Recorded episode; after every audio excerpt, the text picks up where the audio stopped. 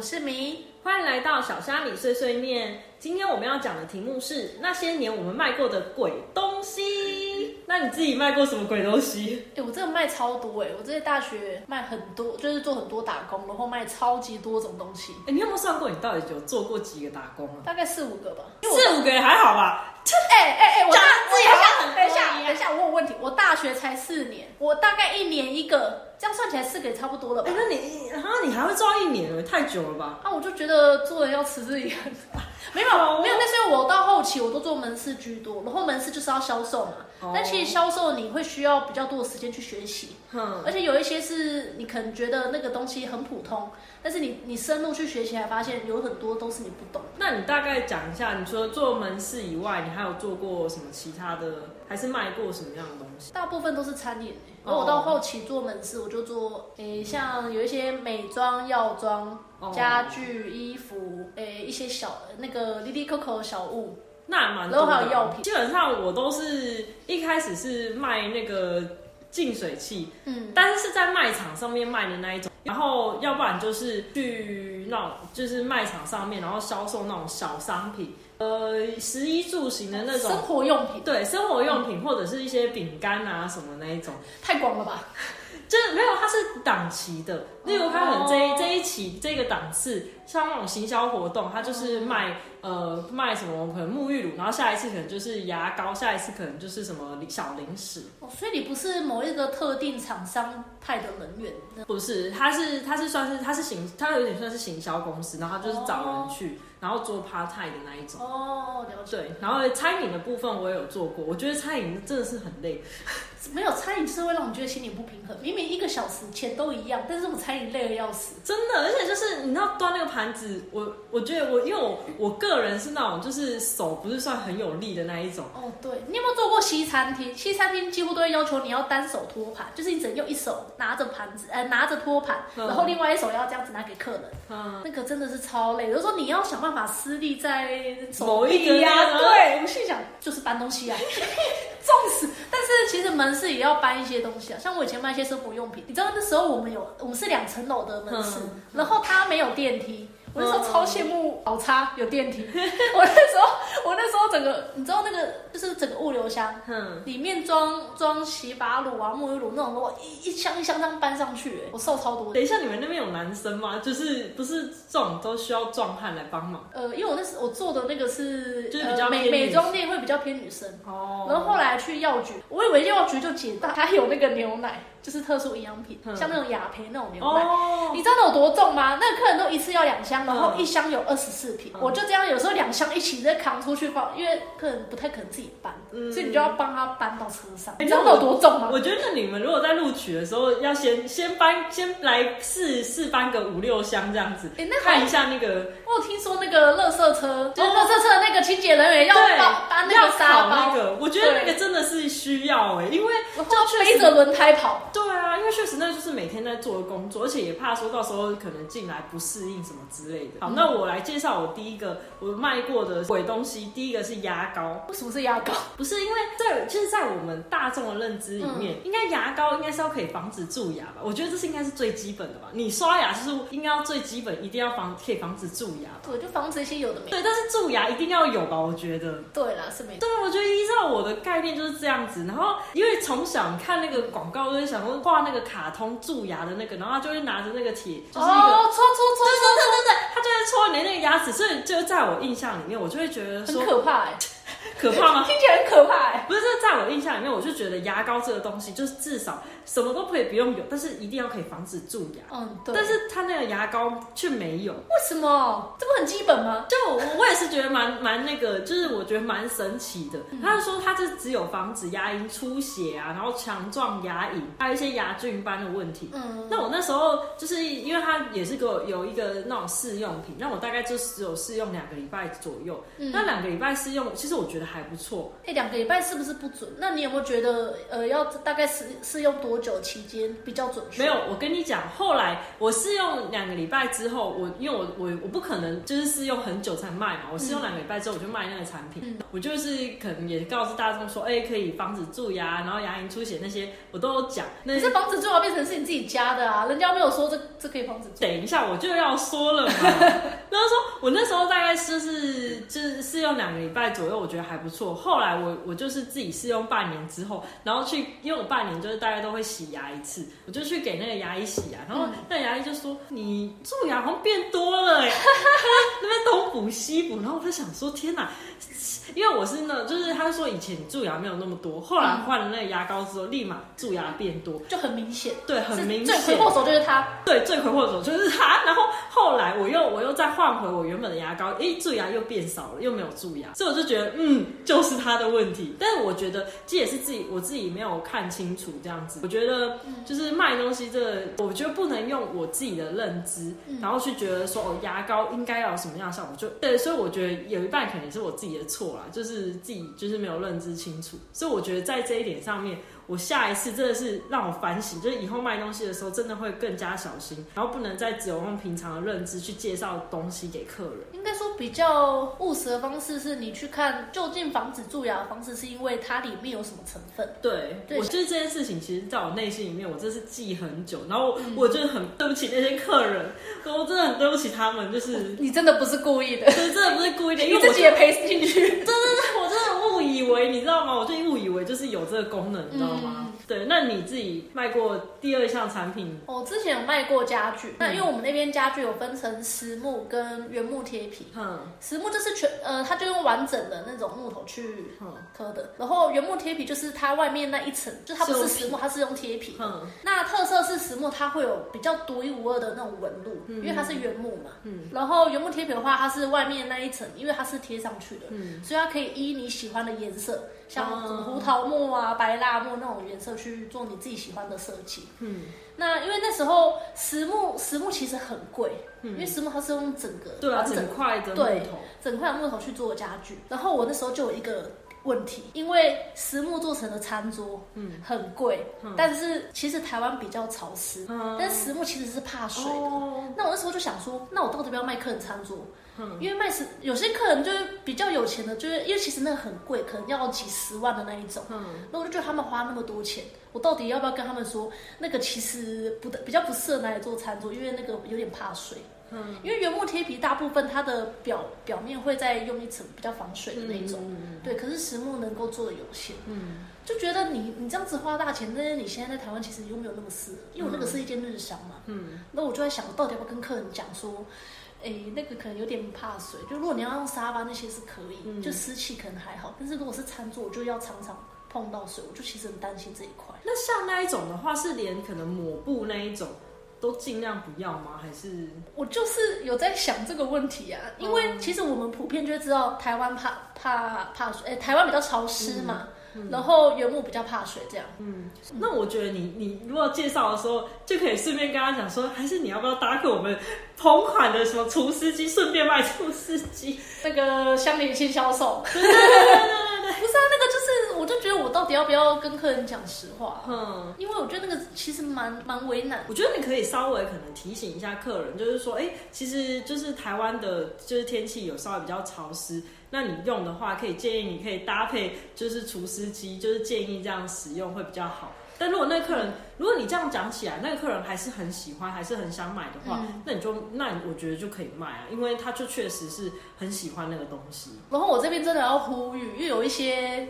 呃，比较不孝厂商，他会，他明明就是原木贴皮，他不是实木，他会跟你说那是实木。哦，真的假的？对，所以我觉得这会被告吧？因为其实那个没有没有细看看不出来，因为它的横切面其实是看得出来的，嗯，就是它接触的地方，如果是一体成型的话，那就是实木。嗯，但有一些如果横切面它有断开，嗯，因为实木不可能可以完全切切的那么那么完整。对啊，对。对，所以我觉得大家买家具的部分，不要就是如果真的要花大钱，一定要确确保自己是买到是自己。自己想要的。嗯，那家具的话，我那时候还有发现一个问题，就是甲醛。然后甲醛是一个现在目前已经被世界卫生组织公告是一级的致癌物。嗯，就是人人吸人体吸到那个东西的话，其实会致癌，就是会对身体会不好。嗯嗯，那我觉得如果就像你一开始进去那种刚装潢好的那个家，不是会有一种刺鼻味，那个就是甲醛在挥发。嗯，所以我会建议，如果大家买家具的话，可以买有一个叫除甲醛的油漆。嗯，对，你可以涂像那个。所以你觉得涂那个就是这这是真的可以防止那个效果的，对？我其实自己没有涂，但是我那时候卖家具，我觉得这个观念有一些客人不知道。嗯，不过我看也要卖卖什么，如果可能只是小东西的话，可能甲醛含量应该也还好。因为甲醛其实是看不到的。嗯，对，它就会变成你你如果已经吸到那个味道，代表你已经吸进去了，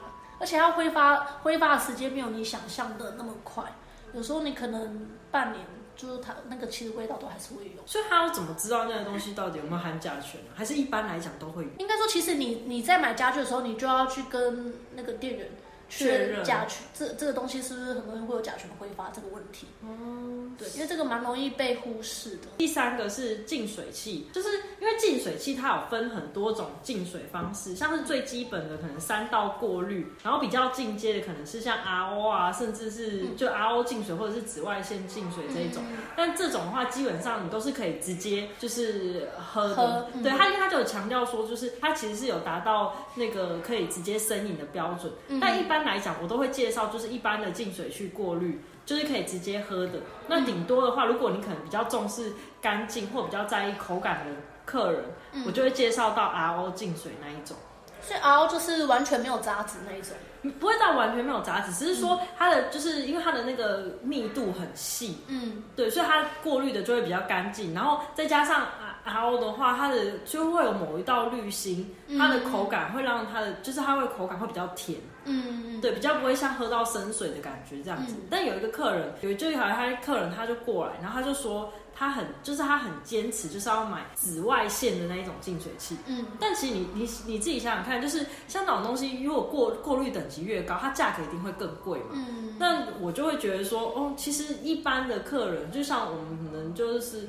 正常可能像小，就是像我们正常的成人或者是大大人小孩那种，其实喝一般的或者是可能喝到 RO 的就可以了。嗯，但他就很坚持一定要买紫外线净水器的。然后我那个客人就跟我说，他为什么要买那个？是因为他家人有一些癌症的疾病，对，就他有一些疾病。然后医生就说，就是喝水的话，就是建议就是要用紫外线净水的方式让病人喝会比较好。然后我就对我就有一种突然顿悟，就想说，哎，对，其实我都是在用我自己的就是角度去思考东西，然后我却没有想到说，哦，其实那个他那他自己可能会需要别的原因，对，很可能更高阶的这样子，就突然觉得，嗯，自己的想法有点狭隘这样子。你知道我以前我以前一直听人家说什么没事多喝水，多喝水没事，然后我就觉得水就是一个能多喝就好。嗯，然后我后来也是去药局才发现，有一些肾脏病的人其实是有限水的，对啊。他们不能喝太多水，而且他们他们要喝的水有蛮多标准。你还有什么其他卖东西的？我刚才说我做过那个呃彩妆店那种，然后他有卖防晒乳，嗯，然后那时候呃某一排就是开架式的防晒乳，嗯，蛮呃因为它就是便宜嘛，开架式就是比较便宜的那一种，然后那时候就有客人回来反映说，那个那个某某牌的那个防晒乳，我擦完就变黑了，然后我想说。防晒我不就是为了要 为了让房子变黑？对啊，对啊。然后后来我就稍微去研究一下，你知道防晒我它有分物理性防晒跟化学性防晒吗？那物理呃，我大概简单讲一下，物理性的话，它就是呃讲白话，就是在你皮肤表层有多一层防护罩的感觉，就是不会让太阳直接对你有。呃，变黑。嗯嗯。那化学性防晒的话，它是吸收到人体，然后再转化成某一种不会被晒黑的那种物质。嗯。所以两个方式其实不太一样。那一般物理性防晒其实比较也比较贵，大部分都是在那一种呃医美的那种牌子。嗯。然后，可是物理性防晒其实并不适合每一个肤质。嗯。因为它要你要反复的去一直抹，可能大概一个小时就要去补次。嗯。所以有一些比较油肌的人是不适合物理性防晒。嗯。就会长痘痘之类。对对对，反而会长痘痘。然后他们就为什么买这个产品，然后晒黑了，或是来长痘痘什么的？我觉得防晒我真的卸妆真的要卸干净。可是，哎，像这种有就是有一派人的说法，他是说像那种物理性防晒的那种是比较适合，就是假如你真的不想变黑，嗯，很担心变黑，就是建议物理性防晒。但是你如果你只是怕说晒伤那种的话，那就可能比较适合化学性防晒。对，是有这个说法吗？我我其实觉得要找到每个人适合的东西比较重要。哎，嗯，就像我刚刚说的，并不是每个人肤质都适合，因为化学性防晒它会比较清爽。嗯，有没有发现有一些什么那个什么水感啊、水感防晒？那其实大部分都是那种开架式的，都是化学性防晒。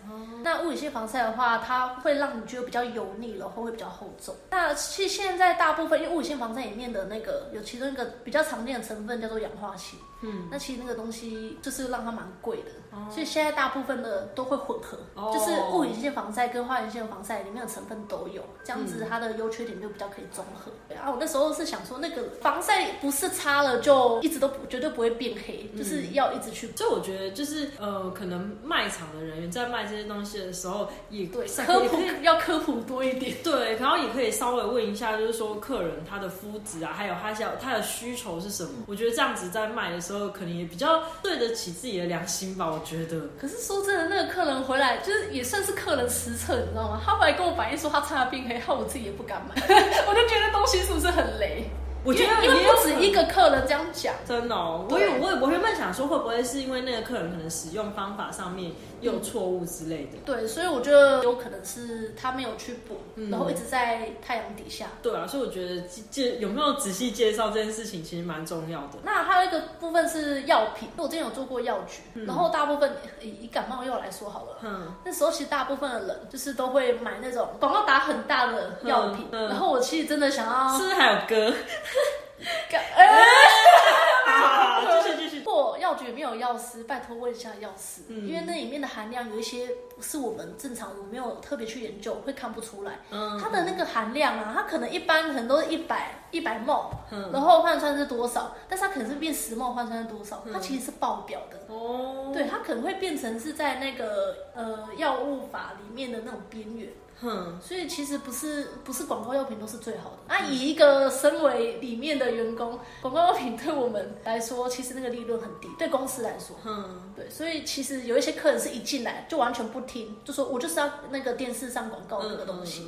但有些东西会成瘾，你知道成瘾有多可怕吗？假设你今天对止痛药成瘾，你今天。如果很不幸要开刀打麻醉，你对麻药也会免疫，嗯，因为它跟止痛药里面的成分是一样。可是像广告上卖的那一种，因为大众不是都可以买，少爷来讲，他应该不会就是这么容易就成瘾才对啊。可是像有些，因为它可能像呃呃某牌的，可能一瓶就就很便宜，嗯，然后会人家会把它当成是提神饮料。像我们这真的假的？真的真的真的，感冒要当提神饮料？对，因为听听说啊，我自己是没有喝，但是听客人说喝起来要蛮好喝。之后我就看他每。每天都来一个阿妈，每天都来买一瓶。然后我那时候我不懂，他是把它当成饮料果汁？对，那个因为你也知道，老人家喜欢喝听那个那个收音机，然后就可能那个广告真的非常洗脑。对，然后那时候药师跟我说，他如果真的有一天要开刀，他就会很可怕，因为他打麻药打下去，他会完全有抗药性啊。对，然后药会有抗药性，所以。